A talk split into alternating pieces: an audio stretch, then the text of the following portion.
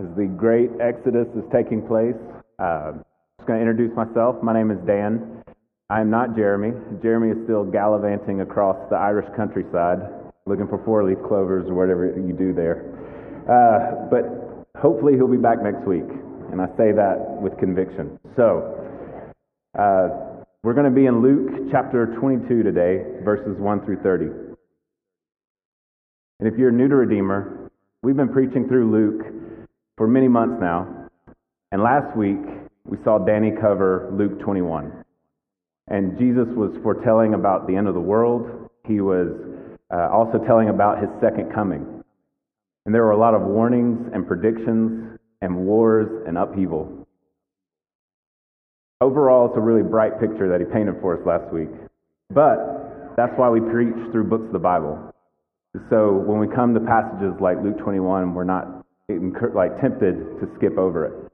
Because nobody looks at Luke 21 and says, that's what I want to preach, right? But Danny did a great job, and he went over the warnings and the prophecies, and it reminded us that a point is not for us to know when the world ends so that we can doomsday prep. But the point for us is that we can be ready for Jesus' return. That we will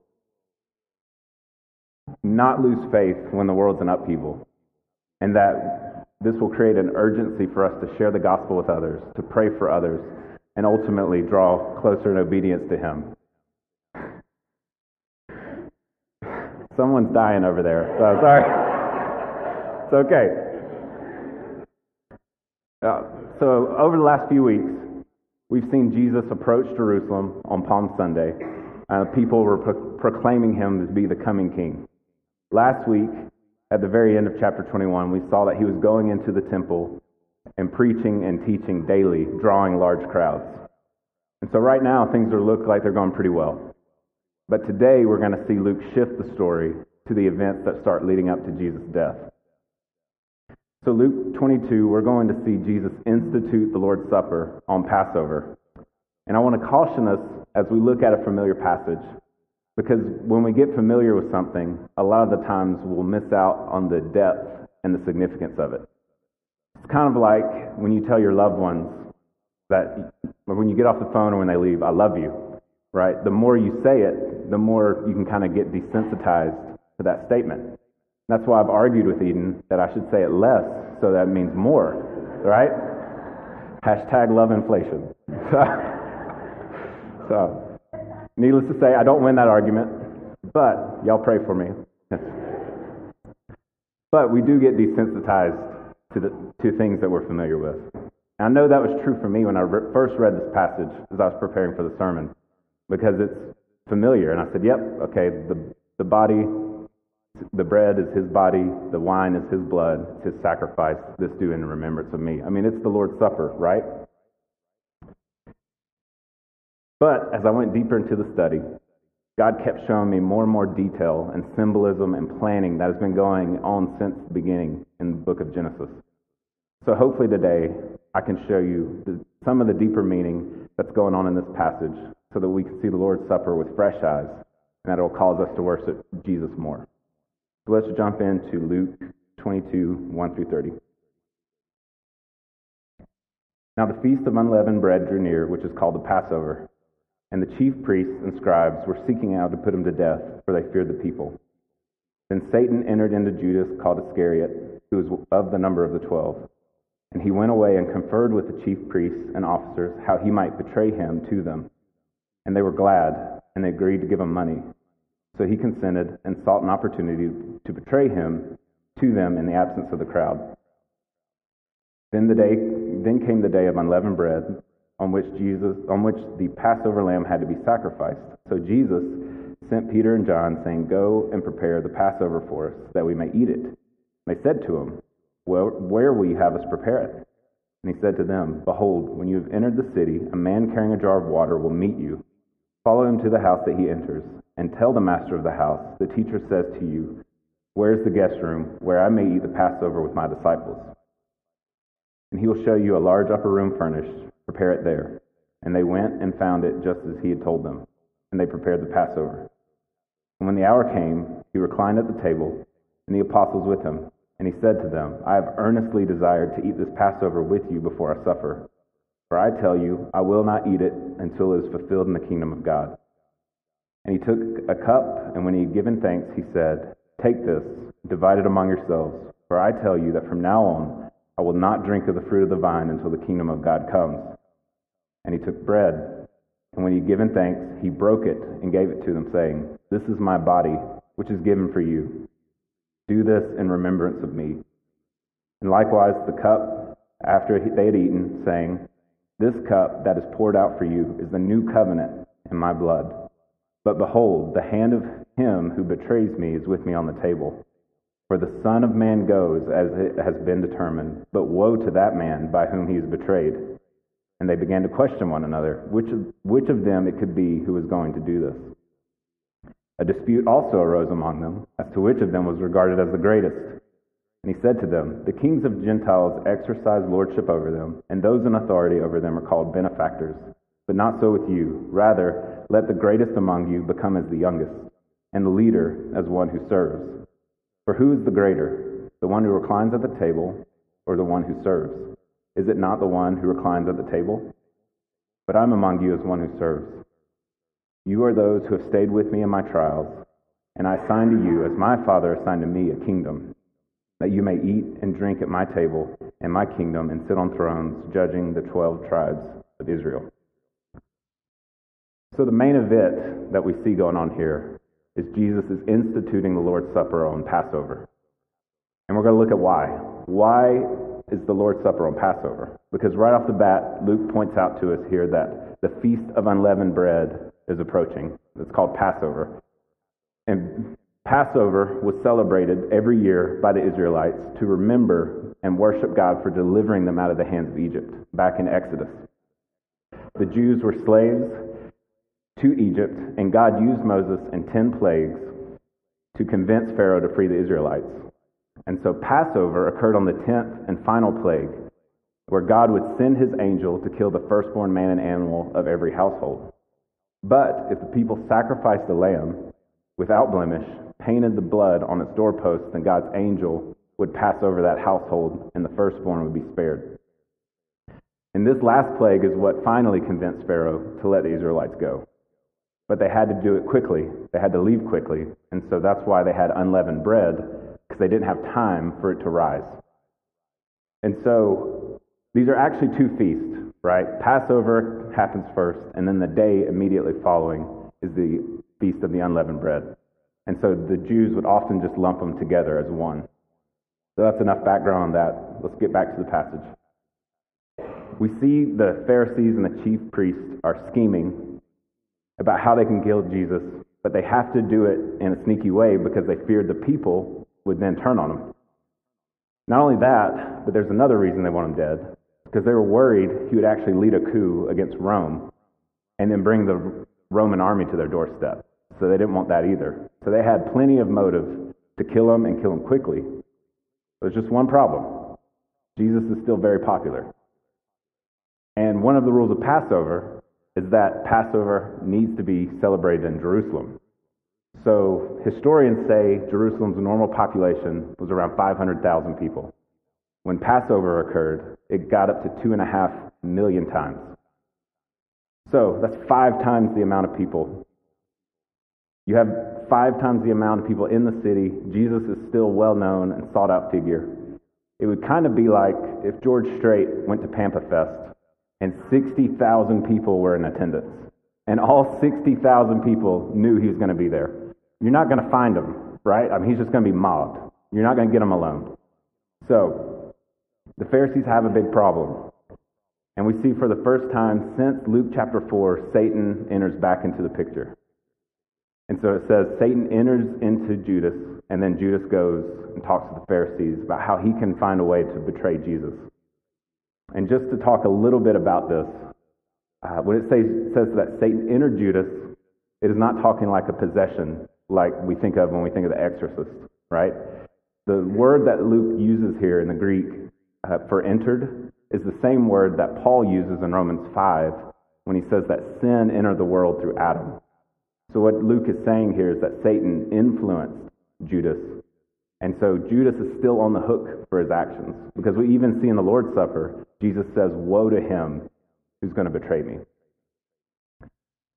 And y'all can talk about that more in gospel community. If you want to get into that, y'all knock yourselves out. So, so we see Satan and the Pharisees are putting their plans into motion, but we also see that Jesus is too. And this leads us to our first reason why the Lord's Supper is on Passover, and that's because God orchestrated for it to happen. So Jesus claims this in verse 22 of the supper. He says, "For as the Son of Man goes, for the Son of Man goes as it's been determined." But I think we see even more proof of it in verses 10 through 13. Now look at that again. Jesus said to them, Behold, when you've entered a city, a man carrying a jar of water will meet you. Follow him into the house that he enters, and then tell the master, the teacher says to you, Where is my guest room that I may eat the Passover with my disciples? And he will show you a large room furnished. Prepare it there. And they went and found just as he had told, told them. So, why is this passage in here? Because at first glance, you could look at it and say, well, Jesus is just doing his divine, all knowing thing, right? He just knew it would be there. But I think Jesus prearranged this beforehand without the disciples' knowledge. So the guy carrying water, that doesn't mean much to us. But back in those days, that was only a job that, a, that women would do. Women would carry water jugs, not men. And so when the disciples saw this, this would stick out like a sore thumb. This would be obvious. And so you take that, coupled with the fact that this master of the house had a room just ready to go. And I'd say the evidence pointed to that Jesus, behind the scenes, set this up without the disciples' knowledge.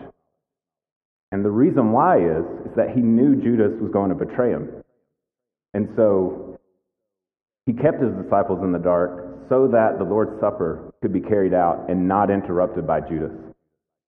Think about it. He was going to be alone at the supper with his disciples. This would have been a perfect opportunity for Judas to betray him.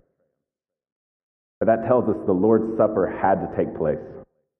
And Luke shows us here the contrast between man and Satan in the beginning of the chapter and their schemes, and then Jesus' control of the whole situation in verses 8 through 13. Nothing was going to stop this supper from happening. And that's why we see Jesus say in verse 15, he says, I've earnestly desired to have this supper with you because this has been in the works not only for, for this time in Luke, but since the beginning of time. So if you've ever thrown a secret party or trip and it takes a lot of planning and you're trying to let this all kind of happen at one time, you're anxious for that person that you're surprising. You want to see this happen. You want to see this fulfilled. And that's what Jesus is conveying to his disciples here. But there's also another reason that we see the institution of the Lord's Supper, and because it's the true fulfillment of Passover. It's the true fulfillment of Passover. So God creates institutions and ceremonies to convey to us the deeper realities of his person and how we relate to him. So take marriage, for example, right? God didn't create Adam and Eve and go, oh boy, they won't leave each other alone. Like, how can I make this less yucky? Right? Oh, I know, I'll create marriage. No, like he created marriage beforehand to communicate to us how Jesus relates to his church and his bride. And so, in the same way, God instituted the Passover not just so we can remember his delivery of the Israelites, but to convey to us the deeper meaning behind the Passover. And that is blood has to be shed for sin. So some folks may ask, like, why blood? Why sacrifice? Why does it have to be so violent? And it's to convey to us the seriousness of our sin. And that sin just can't be magically erased. The debt's been made and it must be paid. So I'm a finance guy. Think of it in terms of, of a loan, right? Say you go to a bank, you take out a loan, and you can't pay it back. The bank can't just magically wave its pen and say, the debt's forgiven right? Someone's got to pay it. Either you, or the bank takes the loss, or someone steps in, your parents pay it, or the government pays it. But it doesn't just magically go away. Someone pays the debt. And so, in the same way, our sin creates a debt towards God that has to be paid in blood.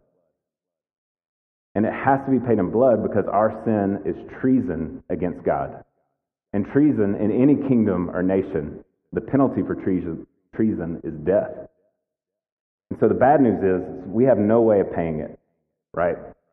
And so God steps in in Exodus and institutes the Passover, where he, he sets up his priests to once a year slaughter a lamb. So it is the sacrifice for the sins of the people.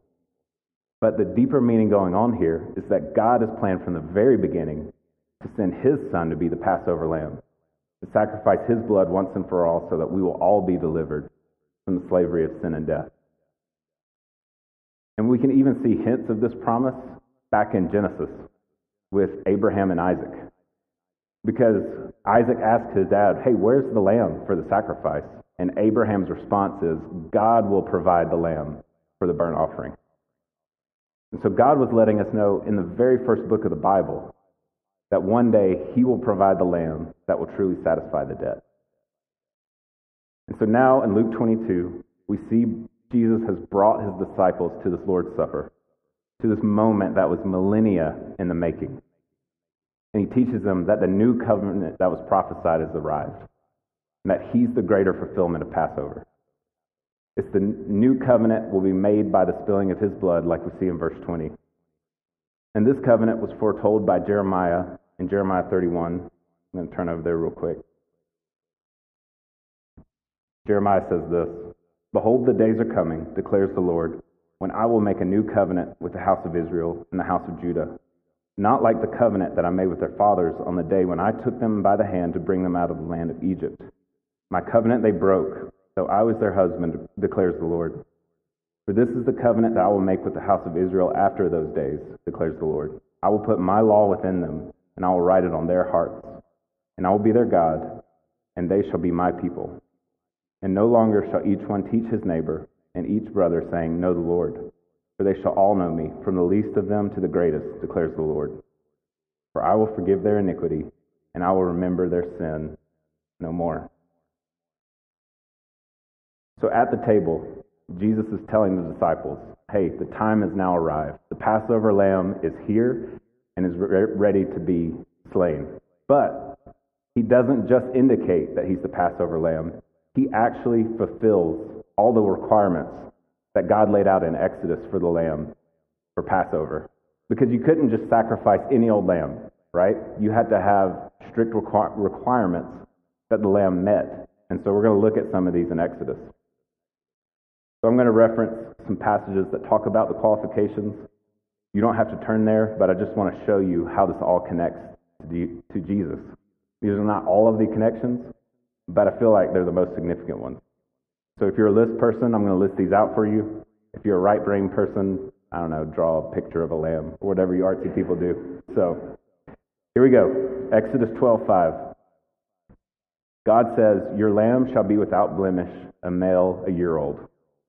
So, number one, the lamb had to be without blemish or spot. So, without blemish or spot symbolizes sinlessness and purity, like Jesus is sinless and pure. And Peter acknowledges this in 1 Peter 1:19 when he says the blood of Christ is like that of a lamb without blemish or spot. Number 2, it had to be a male. Why? Because a male, primarily the firstborn, was considered the representative of the family. Like Adam, the first male of humanity, was humanity's representative. He brought sin into the world. Jesus is our second representative, the true Adam, and he's going to deliver us from sin. And he represents us when we stand before the Father. Three, had to be a year old. So once a lamb hits a year of age, it's considered to be in its prime of life. Consequently, for Israelite men, at the age of 30, they were considered to be in the prime of their life. Some historical figures Joseph was 30 when he took over as the second hand of Egypt. David was 30 when he became king of Israel. And you actually had to be 30 to be in the Levitical priesthood, to be considered old enough to be in the Levitical priesthood. And so Jesus was just past 30 at the time of his death. Number four, the lamb had to be firstborn. So let's look at Exodus 13, 14 through 15. God says, Every firstborn of man among your sons you shall redeem. And when in time to come your son asks you, What does this mean? You, you shall say to him, By a strong hand the Lord brought us out of Egypt from the house of slavery. For when Pharaoh stubbornly refused to let us go, the Lord killed all the firstborn in the land of Egypt, both, both the firstborn of man and the firstborn of animals. Therefore I sacrifice to the Lord all the males that first open the womb, but all the firstborn of my sons I redeem. So, because God delivered the Israelites, he laid claim on the firstborn of all of Israel. And so, firstborns in that day were extremely important. They were considered the backbone of the family. If you're not a firstborn like me, you can roll your eyes, but that's how it was back in the day. And so, they were the ultimately going to end up to be the patriarch of the family. They were responsible for the economic viability of the family and provision of the family.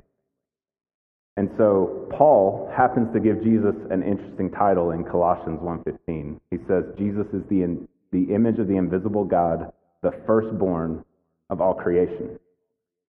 And so even though God laid claim to all the firstborns in Israel, we see it'll be his firstborn that makes the ultimate sacrifice.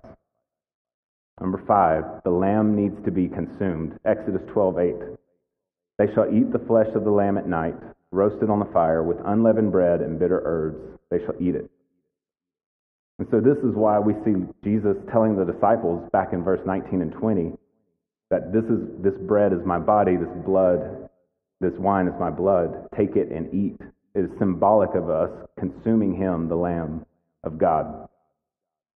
Number 6, the lamb had to be chosen. And that seems obvious, but look at what Exodus 12:3 says. It says, "Tell all of the congregation of Israel that on the earth on the 10th day of this month every man shall take a lamb according to their father's house.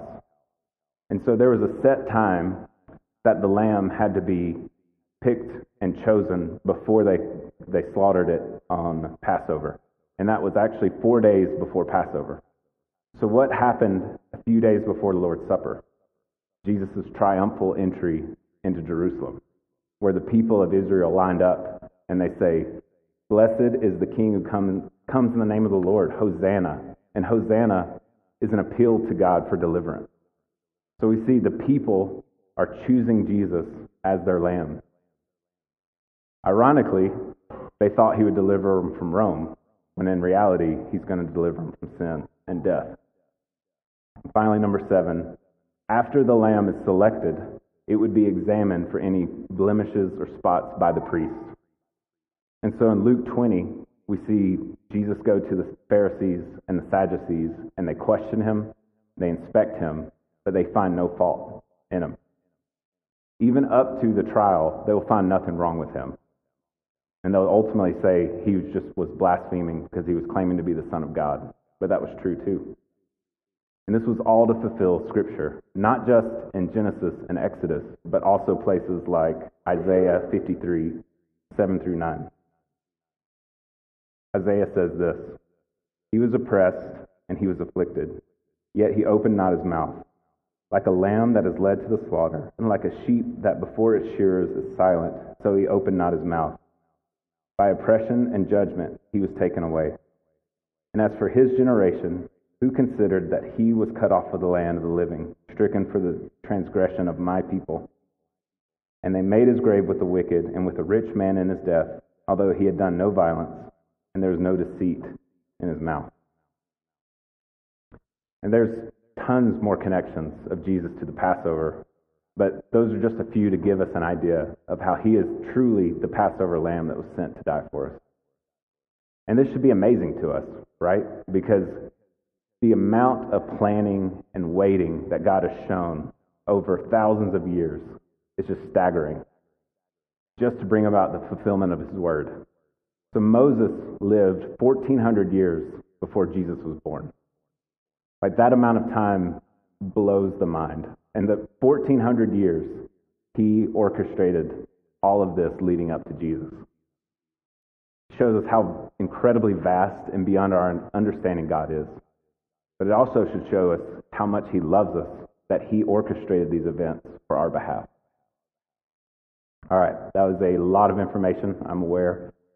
So, what do we do with this?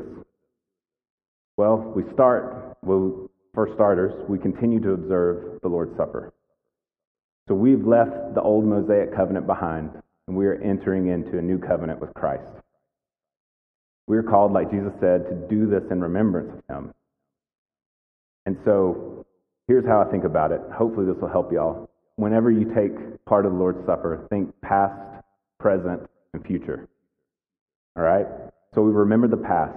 We remember what Jesus done, has done for us.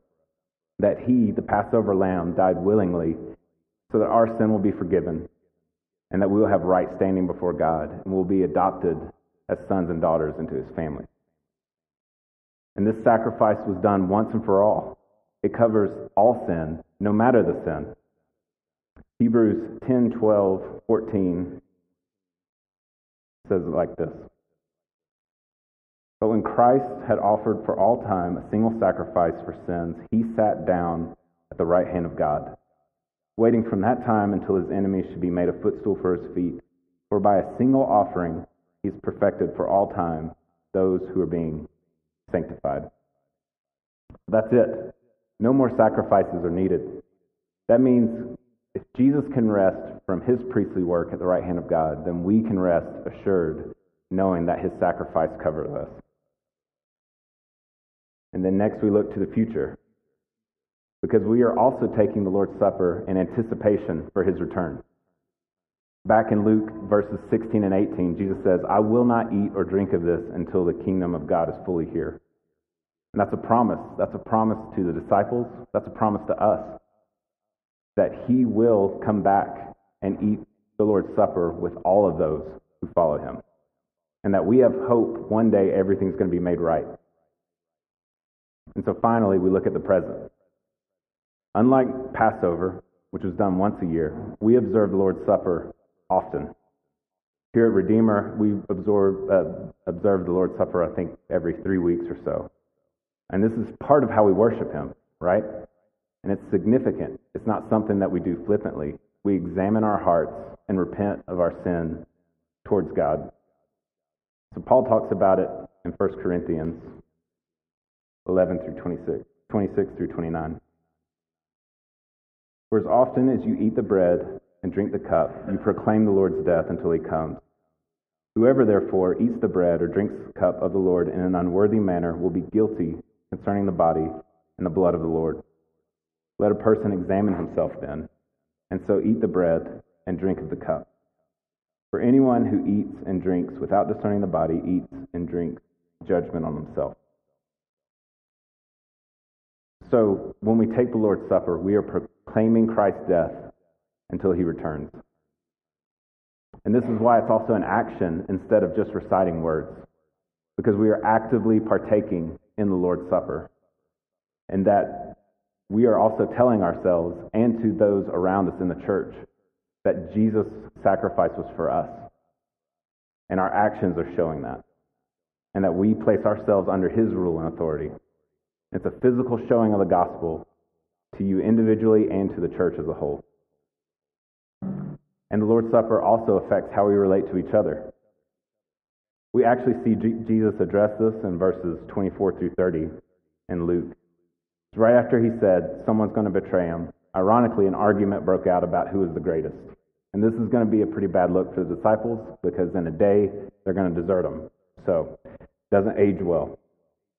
But it's easy to see how this could happen, right? Because in order to get suspicion off of you as a betrayer, you start listing your accomplishments. So one just says, Well, Jesus, I left my dad to follow you. And then Peter probably says, Well, I jumped in the water, man. Like, and so then just escalates out of control. And look, this isn't just the disciples. This happens in my house many times a week, right? I'll see a mess in the house, and I go to the kids and say, Who made this? And at first, it's, it's immediately, not me, not me. And then that point, He did it. But if you wait long enough, the good works start coming in. One kid will say, Well, I was cleaning my room. I don't know. I couldn't have done that. Another one's like, Well, I was writing you a poem. So, you know. And so the kids think, like the disciples thought, like we think. If I can just show the good things that I've done, I will have elevated myself above everybody else. I'll show my value and I'll escape punishment. Because that's the way the world thinks. And Jesus puts an end to this way of thinking in verse 25. He tells the disciples, hey, you don't seek your own glory like everybody else does. You serve like I've served you. And so he uses himself as the example of how we are to act. So, how do we become servants like Christ? We can only do that when we realize that Christ has already elevated us and given us a value above everything else. And he does that through his body and his blood. Think about this. We no longer have to build ourselves up to people anymore because we inherit the kingdom of God. We don't have to gossip. We don't have to tear down others because we're worried we're not good enough. We don't have to be self conscious of what people think or how people respond when we live our lives for Christ and talk about Him because it's His value and His opinion of us that matters. And because our value and status is fixed, we can serve others, we can handle being disrespected, and we can love other people like Jesus does. So the last thing I want to encourage you with is this is that God is in control even in our suffering. In the passage, it looks like a lot of things are going wrong for Jesus and the disciples. We see man and Satan are scheming, and then he tells the disciples in the middle of the supper, hey, someone's going to betray me. So why did he do that? Like, can you imagine the awkwardness and the tension in the room? Because up to this point, the disciples still think, like, he's the king. He's going to overthrow Rome. And so they're sitting there in the dinner, and he's like, hey, I'm not drinking this until the kingdom arrives. And they're like, yeah, all right, it's going down any day now. And then he's like, oh, and by the way, one of you is going to betray me. And I would imagine if there's, you know, disciples raising a cup, they're like, yeah, to the king. Wait, what? Betrayal? What are you talking about? So why did he do this? I think Jesus did this as a kindness to the disciples. Because in the next 24 hours, he's going to be tried and crucified, and all of their expectations of how things are supposed to go are about to get shattered. But here, at the supper, Jesus gives them a lifeline to hold on to. Because as everything unravels from the disciples' point of view, they will remember wait, he saw this coming. He knew this was going to happen. And so he's comforting them about the suffering and uncertainty that's about to come. And he's letting them know, I'm in control. And so for us, many of us right now have suffering and betrayal currently going on in our lives. And it's severe. It doesn't make sense, and it feels like your life is in chaos. And, church, if that isn't you right now, praise God. But I would wager that's happened to you in the past, and I know for sure it's going to happen to you in the future. And so that's an uncomfortable idea for us to hold, right? That even in the midst of our suffering, God's still in control. But how can that be? If God is good, how can He be in control while I suffer? But we see the answer being lived out in Scripture that Jesus was betrayed and sold out by someone that he treated like family. He was falsely accused, he was mocked, he was spit on, he was tortured, he was whipped, he was crucified. And he didn't do anything wrong. It was all according to God's plan. You can't think of a worse situation than for the Son of God to go through what he went through. But God was in control the entire time. So, whatever suffering that we are currently facing or may face in the future, we can trust the character of God, that He is a good Father and that He is working towards our good.